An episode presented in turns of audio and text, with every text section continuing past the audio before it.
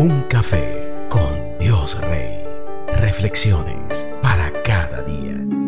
Todos los días tenemos infinidad de oportunidades para aprovechar un nuevo comienzo. Generalmente los nuevos comienzos se inician cuando alguna otra cosa termina. En Marcos 4.8 dice, y otra parte cayó en buena tierra y dio fruto, que subió y creció, y llevó uno a treinta y otro a sesenta y otro a ciento.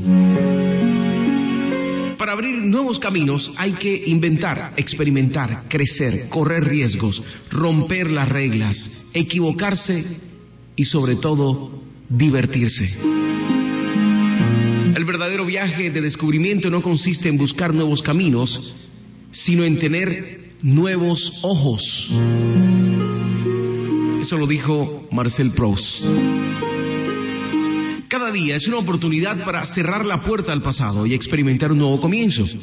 Aún el hecho de que Dios dividió los días en segmentos de 24 horas es una evidencia de que nosotros necesitamos comenzar vez tras vez, de manera regular. Siempre hay un nuevo día, un nuevo mes, un nuevo año, pero el fin es que nosotros podamos hacer un buen uso de estos nuevos comienzos. Nosotros debemos precisamente decidir eso, transformar lo que haya que transformar, cambiar lo que haya que cambiar. Pero nada va a pasar si no cambiamos nuestra manera de mirar, de ver, de observar. No es lo superficial, es ver mucho más allá de lo que tus propios ojos te quieren mostrar. Es darte cuenta dónde está la oportunidad. Es darte cuenta dónde está el error. Es mirar con ojos de optimismo los días que tienes por delante.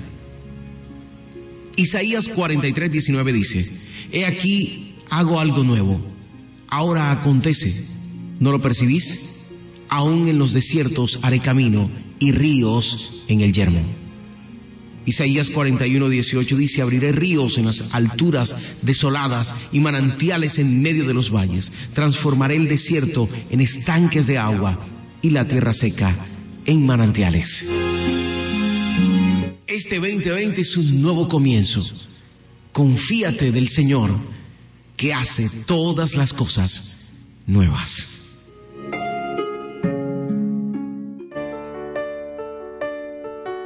Un café con Dios Rey. Reflexiones para cada día.